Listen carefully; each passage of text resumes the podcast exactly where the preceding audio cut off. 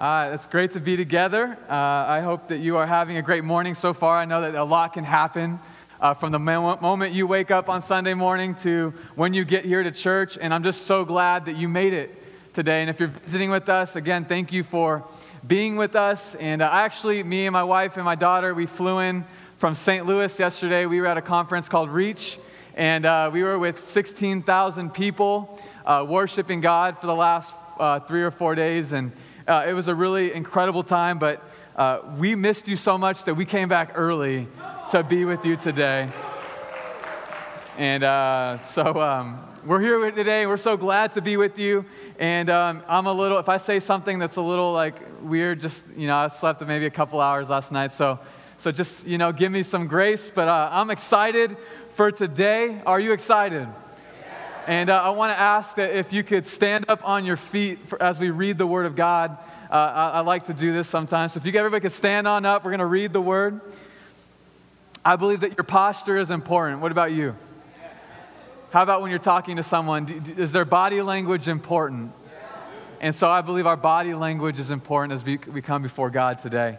And uh, we're going to read uh, something. I want to speak today from Mark chapter 3. And the scripture I want to read kind of sets up a theme that we're going to be talking about over the next five weeks. And uh, the Bible says here in Mark chapter 3, verse 1, it says, Another time, Jesus, everybody say Jesus. Jesus. That's right. Another time, Jesus went into the synagogue. I don't know if you knew this, but we are in a synagogue right now. Fun fact. Another time, Jesus went into the synagogue, and a man with a shriveled hand was there.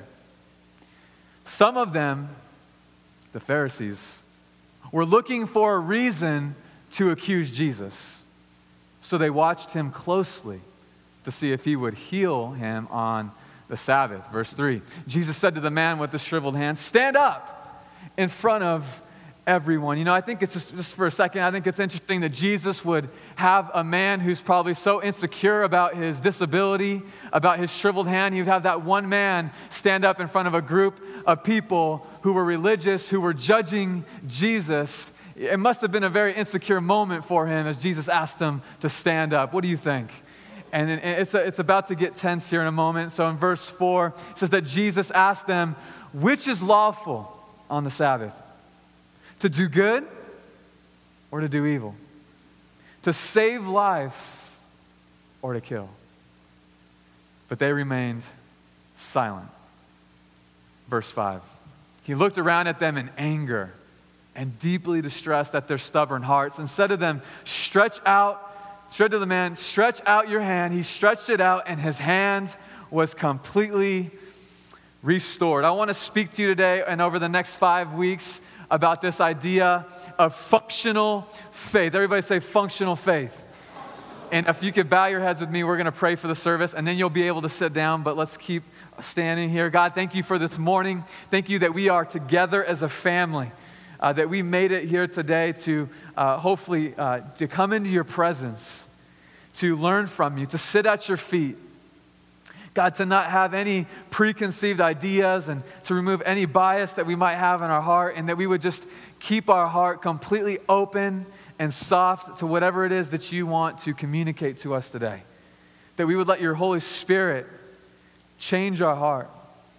And God, I want to give a prayer out uh, to the families, uh, to the officers in Dallas this week, God, who lost uh, their lives. And, and God, it's a tragedy. And I pray for healing in our country, God. I pray that we would not look at the color of one's skin, God, but that we would look that we are all created in the image of the Almighty God, that is you, and that we can find meaning and purpose, and that we can come together, God, that there would be uh, an amazing, and we can be that here, God, that we can live that out here. That it's important that as we talk about functional faith, that we live out our faith.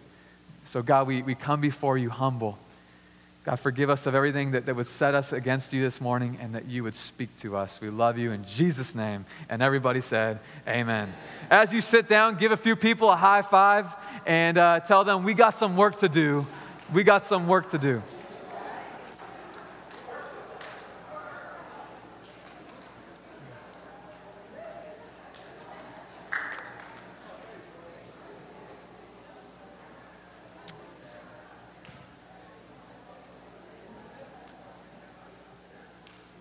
We got some work to do, and uh, I'm excited, you know, when we have these opportunities to still meet, when there's big conferences and maybe a lot of people are out of town. I still get excited. For some people, I think it, it kind of gets them down that, that there are a lot of people are out of town, but I feel like I feel like God is going to uh, move powerfully today. Because it's not really about the size of the group, it's really about the heart that's in this room to worship God this morning. And so I, I'm so grateful and I always feel honored. It's a privilege to be up here before you. And, um, and so we're going to dive into the book of Mark today. The, the Gospel of Mark uh, gives us three different accounts, or five different accounts within two chapters of Jesus in confrontational situations. How many people would say that you, you uh, thrive in confrontational situations? Okay, just like one hand. Okay, awesome. We are, we are not people who like confrontation, especially me. And uh, I'm not going to go deep in, too deep into that point. But, you know, you usually think of Jesus' ministry as a ministry of comfort, and it certainly is. You know, Jesus uh, had a ministry of comfort, uh, but it was also a ministry of confrontation. I don't know if you knew that. Uh, because comfort and confrontation are both functions of the Holy Spirit.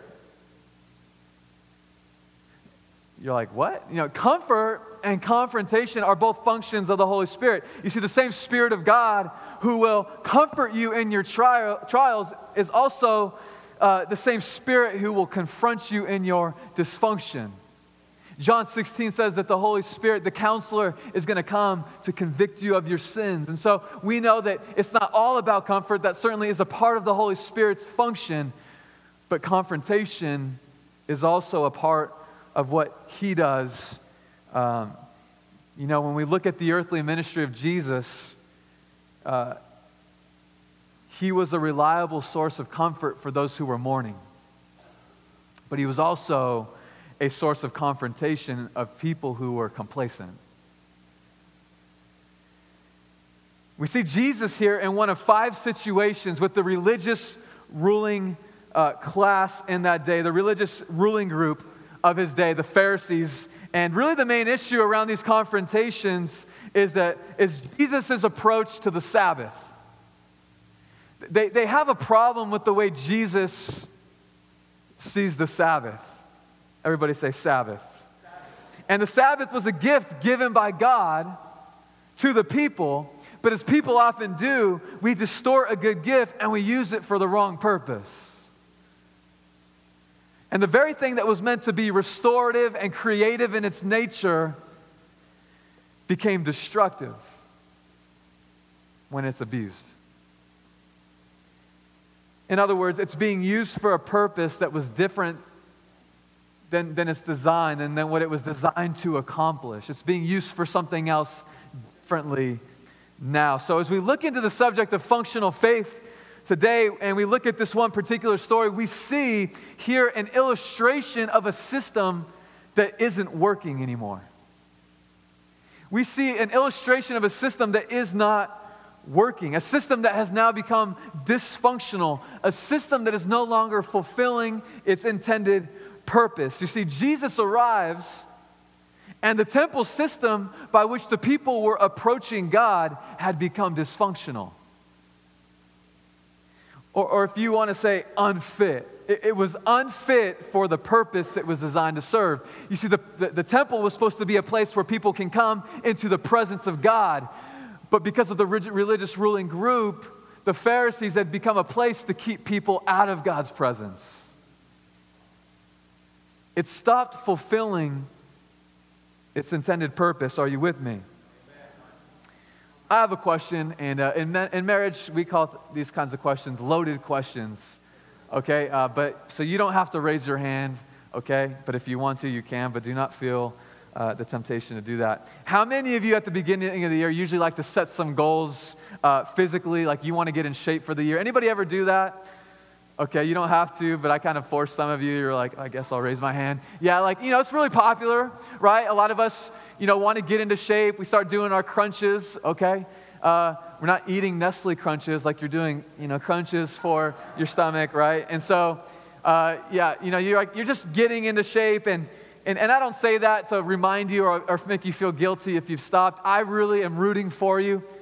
I hope you stay strong with the goals that you set. Okay, I really do. I think fitness is something that is unique for any, every individual. And, and it's something, you know, that, that fitness is relative. Do you agree with that? Like, fitness is unique and it's relative to every single person. Like, what fitness is for you might be different than what fitness is for me. Right? Like, I look out into the crowd and I see Nicole, and she's like a beast on what do you call uh, cycling? What is that called? What do they call that? Cycling, right? Dude, I'm like, wish I could be in that shape, right? But, but there's things that I do, there's things that I would consider fitness that might be different than what she considers fitness. Are you with me? Fitness is, is relative, and I, I know some of you are like not into fitness, okay? So just stick with me for a moment because I'm gonna dive into this illustration a little deeper, okay? Everybody say amen. amen. Okay, and so uh, it's relative. That means you can go certain places and you can feel really good about your fitness, right? Like I could be around a bunch of little kids and feel good about the shape I'm in because I'm faster, I'm stronger, right? Yeah, they're like 20 years younger, but, but yeah, I am faster, I'm stronger. It makes me feel good about the current state of my fitness, right? But then I can go into a CrossFit gym and totally feel like the weakest one in the room. Okay, so it's, it's, it's relative. Like a while back, I joined a, a gym called Crunch Fitness. Anybody heard of Crunch Fitness before? Yeah, they're popping up all over the place, and I don't go there anymore. Uh, but I thought, I thought it was a funny place. I really did. I thought it was a funny place because when you first walk in through the doors, all over the walls was this phrase right here no judgments. No judgments. Like that's their philosophy. Hey, you come here, we're not going to judge you. We're not going to judge what, what fitness is for you. We're not going to judge uh, your current state, your current condition of your, of, of your fitness. Everybody say, no judgments. No judgments. Now, I get that. I really do. It's a great philosophy. And, and, and, and I get it because they want the customer to work out without feeling judged by anybody. Okay? Totally understandable. And it sounds nice, but, but I doubt the effectiveness of that philosophy because I noticed when I was in the gym that even their own employees would walk around kind of laughing at people who were doing workouts the wrong way. So, yeah, like even your own employees are kind of like fitness snobs, you know, like walking around, like not looking at you because they support you, looking at you because they're judging you, okay? Like that's their own, okay? I'm not totally hating on Crunch. You should go there. It's probably a great gym, okay? But, but you know, the reality is that they're, I totally like just put them down. Like my Yelp review is really low right now. The, the reality is, is that there's many different philosophies to fitness, okay? Like, my fitness routine, I'm more of a punisher. I'm more of a punisher because I really don't like working out. I hate it. So I like to work out for short amounts of time, but I like to push my body to its maximum capacity in that, that time. Okay? You're like, what's wrong with you? Right? Like I did this with a few teens. I'm not gonna, but you know what I mean? Like I thought I was gonna get into trouble because it didn't go well. Okay? Like I tried, I was like, this is gonna be great. We're gonna work out with the teens, and uh, yeah, like it didn't. The, the, workout lasted like seven minutes. Okay, so I'm like, okay. Um, probably not a good idea. See, that, that's not their, their idea of fitness. That's my idea of fitness. It's relative, right? But then, but then I'm kind of like the binge and punish mentality when it comes to fitness, okay? Something's wrong with me. But then you have the guys who walk into the gym and they have the, the gallon jug of water right? And they got the gloves and they got the, they got the belt, right? And if that's you, I'm sorry, I'm not, I'm not trying to put you down. But these are the guys, I, I think they're more of like the beach muscle guys, right? They're more like the beach muscle guys. Like, do you know what, that, what I mean by beach muscles? Yeah? Everybody nod your head, say yeah. Yeah, even if you know. Like, they're gonna bench press, they're gonna do their biceps, they're gonna do their triceps, right? They're going to do all the things that make them look really good. Kind of like a lot of Christians, right? We want to have knowledge to show off when we pose, but we don't really use it in our everyday life. But there's a trend in fitness. There's a, there's a very trendy term right now called, uh, this is what it's called, functional fitness. Everybody say functional fitness. And, and, functional fitness is really about two things it's about adaptability and application. In other words, is this exercise something that's going to help you in real life? Is this going to help you in things that you do every day? Is this movement that you're doing an exercise that's something that's going to translate into real life because a lot of stuff that you do when you're exercising isn't really applicable to what you do on a daily basis. And so, the basic premise of functional fitness is that you don't really need all this fancy equipment, okay, to get in shape. You really don't even need a gym membership. All you really need is something like, like this. This is a, has anybody ever seen a kettlebell before? Okay.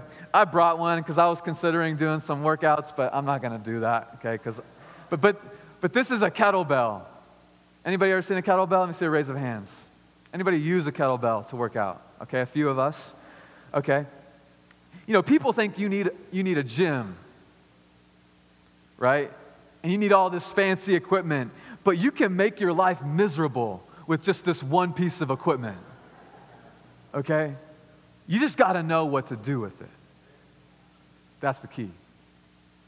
And see, sometimes we think we need all this fancy special knowledge to grow in our faith, and we think we need all this training and all this background. But I got good news for you. One Bible verse, if you apply it to your life, can change your entire marriage.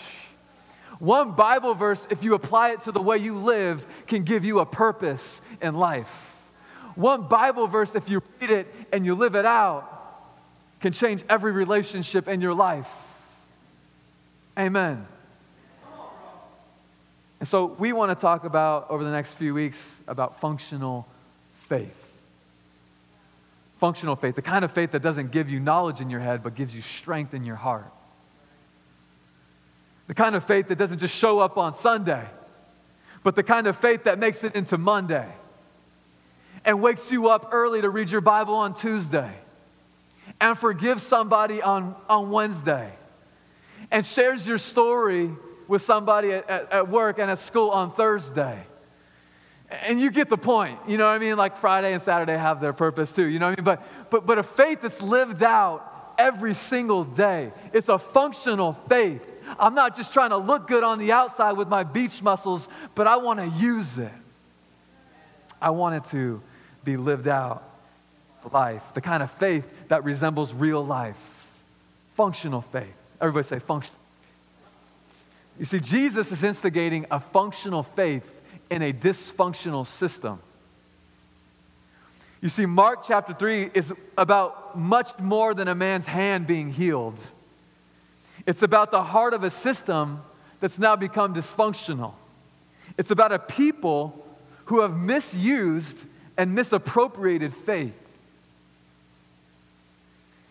And, and you know what? I've heard so many different definitions of faith. So many different definitions of faith. I mean, it's come, faith has come to mean so much that maybe now it's almost lost its meaning. And so the question is what is faith? What is faith? Well, I think the best place to start, you know, Hebrews 11:1 says, "Now faith is the substance of things hoped for, the evidence of things not seen." Faith is substance. There's a, there's a reality to it. There's, there's a reality and there's a truth to the things that you hope for. The evidence of things not seen. In other words, it's like faith is believing that God is who He says He is. And that He's going to do everything that He promised He's going to do. That God is the same God He was yesterday as He was today, as He is today, and as He will be tomorrow. God does not change, and He keeps His promises in your life. That's faith. This means that faith is not a feeling. I don't have to feel faith to have faith. I don't have to feel a goosebump during worship to believe God. I don't even have to feel happy to be grateful for what God is doing in my life. Everybody shout out, I got faith. I want you to say it with some attitude. Say, I got faith. Come on, somebody. So, what is faith? But maybe a better question is what is faith for? What is faith for? In other words, what is the objective of faith? What is the objective of faith? And I'm going to give you four things today that begin with the letter O. You like that? I'm going to give you four things that begin with the letter O. You can take notes and remember this, and you can review this, okay? Because faith has an objective. Faith always has what? An objective. Faith has an objective, okay? So if you're going to get fit, if you're deciding to get fit, the first thing a good trainer will, first trainer will ask you will, he'll ask you, what is your goal? What, what is your goal? What do you want to get fit for? Are you just getting fit for your honeymoon so that you could look good for a week?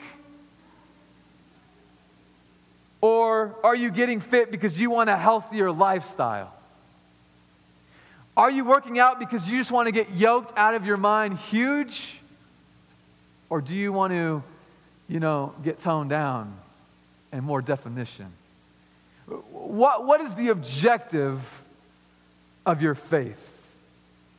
What is the objective of your faith? Now, in the passage we read, there are three different groups of people, three different characters represented. You've, you've got the Pharisees, okay, the beach muscle guys.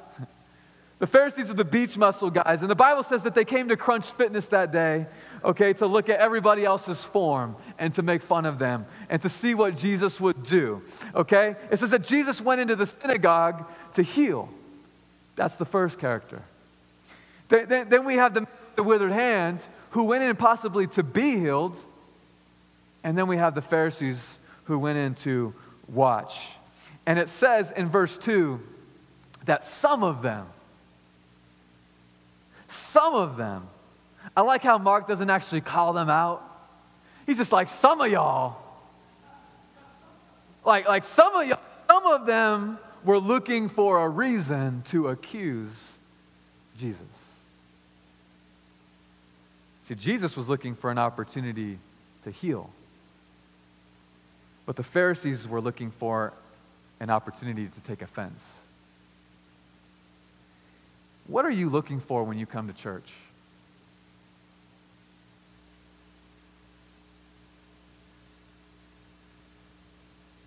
What are you looking for when you come to church? And sometimes I don't understand it. Like, like, why would you come if the only thing you want to do is find fault?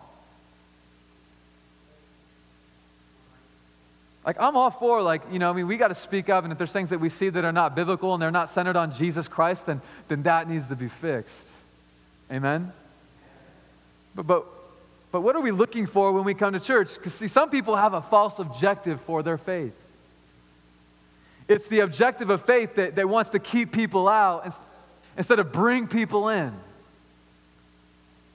It's when the church becomes more about judging how God should do it than being a part of what God is doing.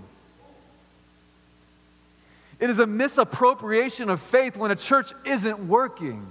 And you can tell a church isn't working because instead of reaching out, there's a man with a shriveled hand that can't reach out. He can't reach out. But he's in a synagogue of people who won't reach out. And I can't figure out which one is worse. The ones who won't reach out, the one who can't reach out. And Jesus walks in and says, Hey, this isn't working. This system is dysfunctional. He confronts the system by identifying the objective. What is your objective? What is the objective of your faith? What is your reason for wanting to have faith? What is your motivation for wanting to have faith? Some of us only have faith for things that directly benefit us. We only pray for our job. We only pray for our healing. We only pray for our kids. We only pray for our promotion. When was the last time you came before God and asked Him for something that would actually make your life less convenient if He did it?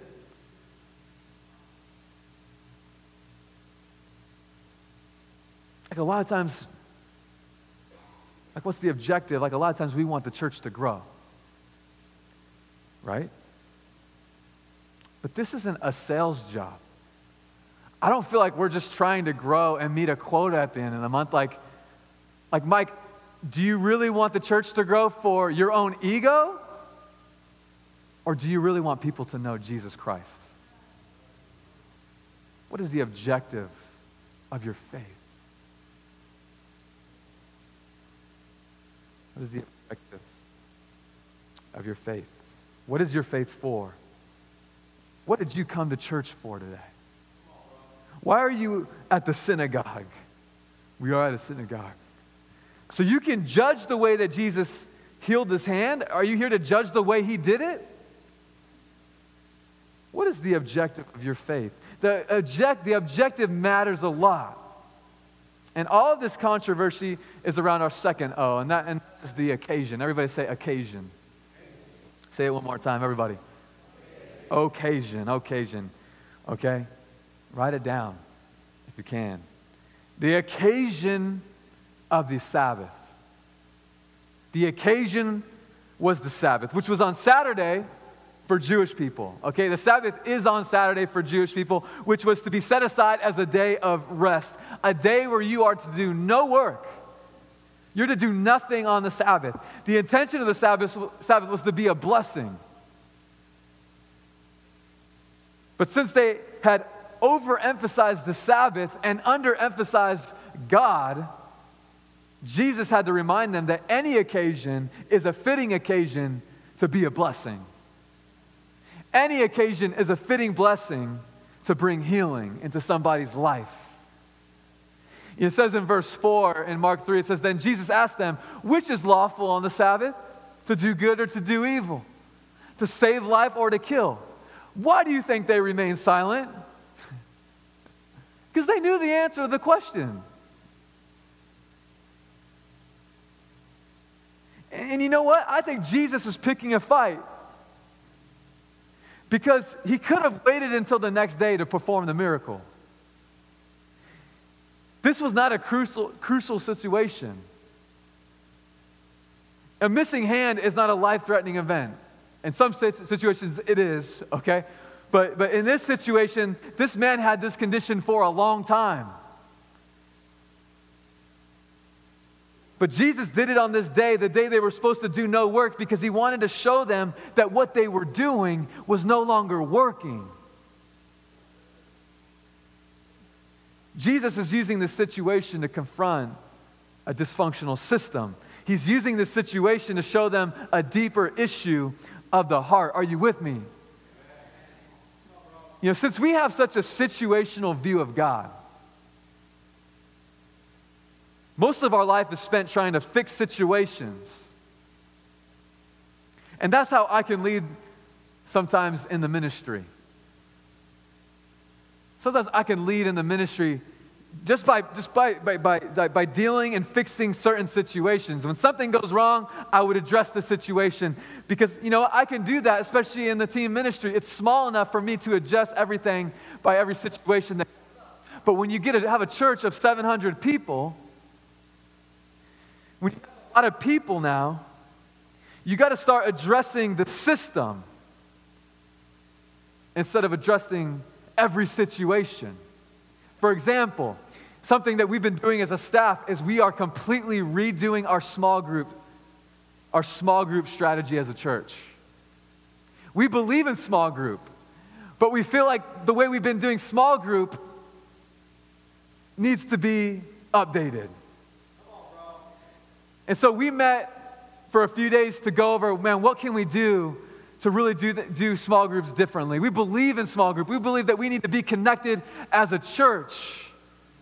We believe in this system, but the, but the system that we have held to for the last 15 years has now become a little dysfunctional, and now we want to focus on it so that it can be built up and be something that gives life to people. Amen.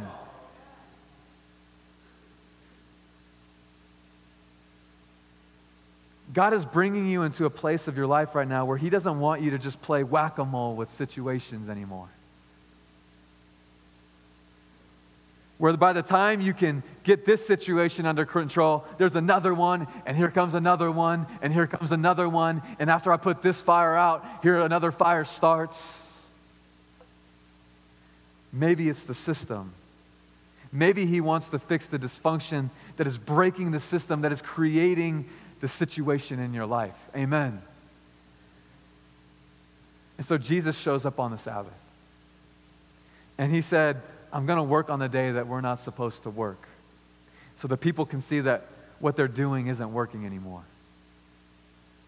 And I'm going to fix this man's hand that isn't working on the day that you're not supposed to do any work so we can fix the system. You know, when I was growing up, my grandma had all kinds of silverware. My grandma had all kinds of silverware and all kinds of plates, and she had these special plates. You know those special plates that your grandma had the fine china, right? The, the really nice plates that would go up in the cabinet. Your grandma had one of those? I feel like sometimes, a lot, I don't know, maybe it's just me, okay? But, anyways, my grandma had this cabinet, and she'd keep her, her nice fine china up in this cabinet, okay? And they were expensive and they were really nice. And she would break them out for special occasions like, like Christmas and Easter. Is your faith like that? You see, faith is not meant to function like fine china, where you break it out once a week. Faith is not meant only to access in a crisis. Faith isn't only for the time when you get a report from the doctor that we need to do more tests. I don't want that kind of faith. You know what kind of faith I want? I, I don't want to, I don't want to, I don't want to find China faith. I want a paper plate faith. I want a paper plate faith. Do you know what I'm saying? Like, I want, because, you know, I was going to get distracted because the cleanup is always easier with paper plates, but that really has nothing to do with what I'm saying. I just, I just love that about paper plates. But, anyways, I want a faith that has an everyday use, not just once a week, two times a month kind of use. I want a faith that, that is lived out every day of the week. I want a durable faith. I want a faith I can eat off of when nothing is going right. I want a faith that I can use in everyday up and, ups and downs. I want a faith that functions. I don't want a faith that's only for special occasions. I want a faith, I want my faith to be who I am. I want a faith that defines me. It's who I am to believe God. It's who I am to trust Him. I want faith that functions, a functional faith. What about you? A faith that is not held hostage to our third O, the outcome. The outcome. I'm going to go through these next few quickly. The outcome. Can we talk about the outcome? Thank you for your approval. Because in this story, there are two outcomes. There are two outcomes. One outcome is that the man's hand got healed. Praise the Lord. And the other outcome is in verse 6 of this passage. Then the Pharisees went out and began to plot with the Herodians how they might kill Jesus.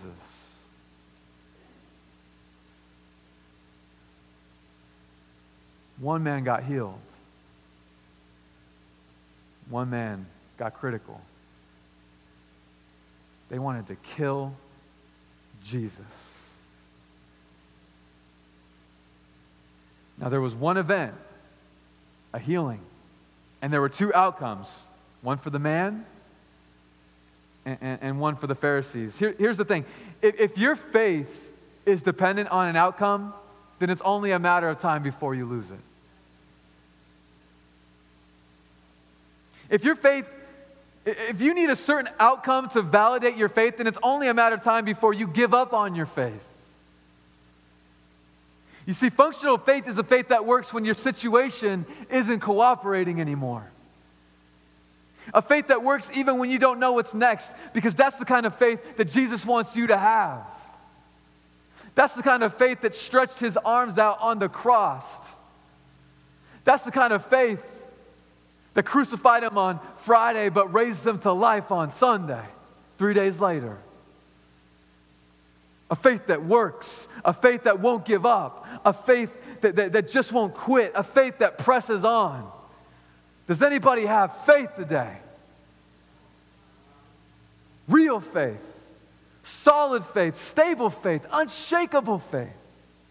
You see, my faith is not based on an outcome, my faith is an outlook. My faith can look at a situation a different way than I would look at it without my faith. Now, my faith doesn't guarantee the outcome. Sometimes I have faith and I'll still have no job. Sometimes I have faith and your teenager still doesn't act more respectful towards you. Sometimes I have faith and my marriage still looks like it did before I exercised my faith. But my faith is not held hostage to the outcome in my life. My faith enables me to see God in any circumstance I'm facing. Because I have faith. My faith is an outlook. My faith enables me to see an opportunity for, for forgiveness where others see an opportunity for offense. Because my faith is a way of seeing what's happening around me, yet look at it differently because I don't walk by sight, I walk by. I walk by. I said, we walk by faith. Everybody ask your neighbor, where's your faith? Where's your faith? Where's your faith? Can I close this out now? You're like, please close this out. I want to finish talking about the order because Jesus gives the man a command that seems strange. Because the Bible says the man got up in front of the people. That was his first step. His first step was to take a stand in front of people who were judging him. He had to be willing to stand out in the midst of a synagogue of people who didn't get it. He had to be willing to stand up in front of people that misunderstood him. Huh, sounds a little familiar. Sounds a little bit like our lives. Do you have enough faith to take a stand today? Do you have enough faith to take a stand at school? Do you have enough faith to take a stand at work? I think what America needs more now than ever is men and women of faith who take a stand for Jesus, not a political cause, but for Jesus. We need people to take a stand for Jesus. Can I get an amen? So he stood up in front of them and then, and then watched Jesus. Jesus was looking around, it said. And Jesus found this one man and he stood this one man up. And the Bible says that there were two conditions in the synagogue. There was one condition, it said that the man had a shriveled hand. But watch this. What, look what it says in verse 5. It says, uh, He looked around at them in anger and deeply distressed at their stubborn hearts. Let me ask you, which one is worse, a shriveled heart or a, a shriveled hand or a stubborn heart? The condition of the man's hand was an illustration of the people's hearts. They had shriveled hearts. And Jesus came to confront both, so he tells the man, Stand up.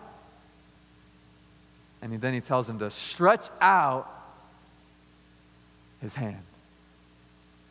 Can we use our imaginations for a second? Does anybody still have an imagination? I hope so. Maybe the man kept his, his bad hand in his pocket. I don't know. Maybe he did. Maybe he didn't. But, but, but what if he, he kept his bad hand in his, bat, in his pocket? Because the Bible says he had a shriveled hand. That means the other one was working just fine. And Jesus didn't specify which hand. So, you know what I would like to do? We always like to stick out our good hand first, don't we?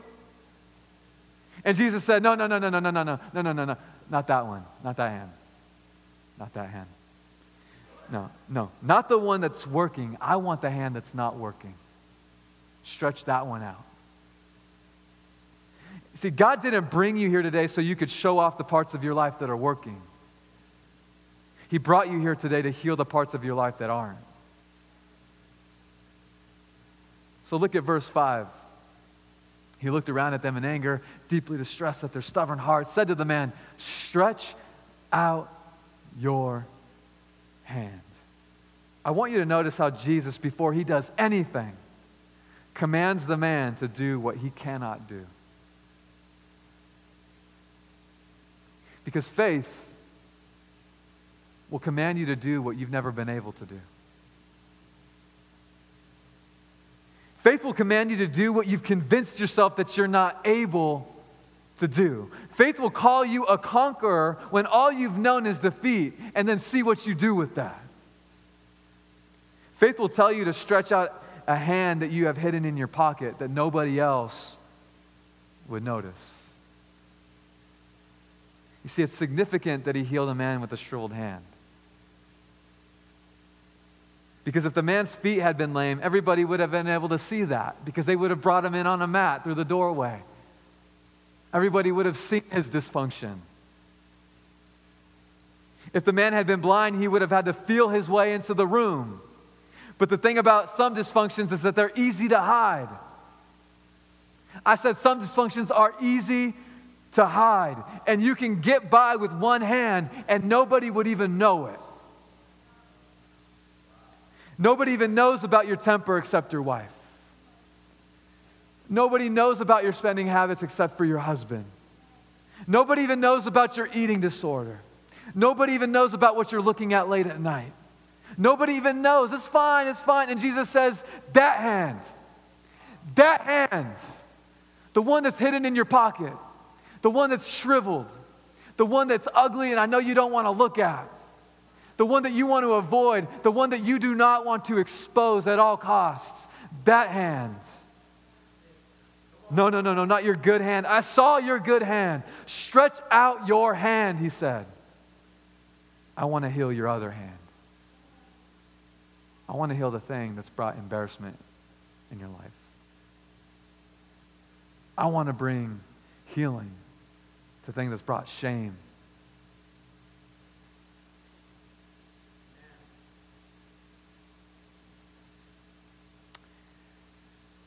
So he had his hand hidden. And then he took a stand before the people. And when he stretched, you see, oh, I, you see, I always want God to restore me before I respond. What about you?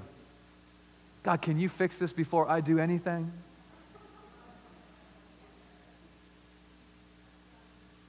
But the order of faith says that it's only when you respond that you can be restored. It says that when the man stretched out his hand, it says that his hand got stronger. As he stretched. As we come to a close, I believe God is stretching somebody today. He's stretching your faith. He's trying to get you to see that, that it's only when you reach out. It's only when you reach out. It's only when you make the effort. It's only when you do what you thought you couldn't do. It's only when you're willing to take a stand and stretch out your hand. Come on, everybody, stretch out your hands up in the air. Everybody, do it. It's only when you stretch out your hands towards God. Okay, not like stretch, stretch. You know what I'm saying? You see, I believe. Dude, everybody got tired like in five seconds, okay? Stay with me for like two more minutes, okay?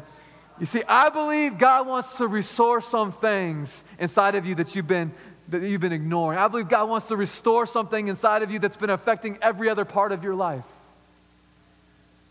But the thing is, God cannot change you without your response.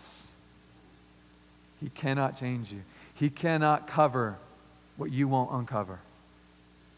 He cannot heal what is hidden in your life.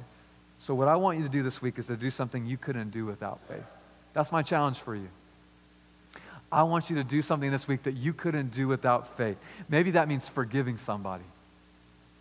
Hey, maybe that means having a confrontational talk because you've been feeling bitter and you're having conversations in the car with this person and they're not there.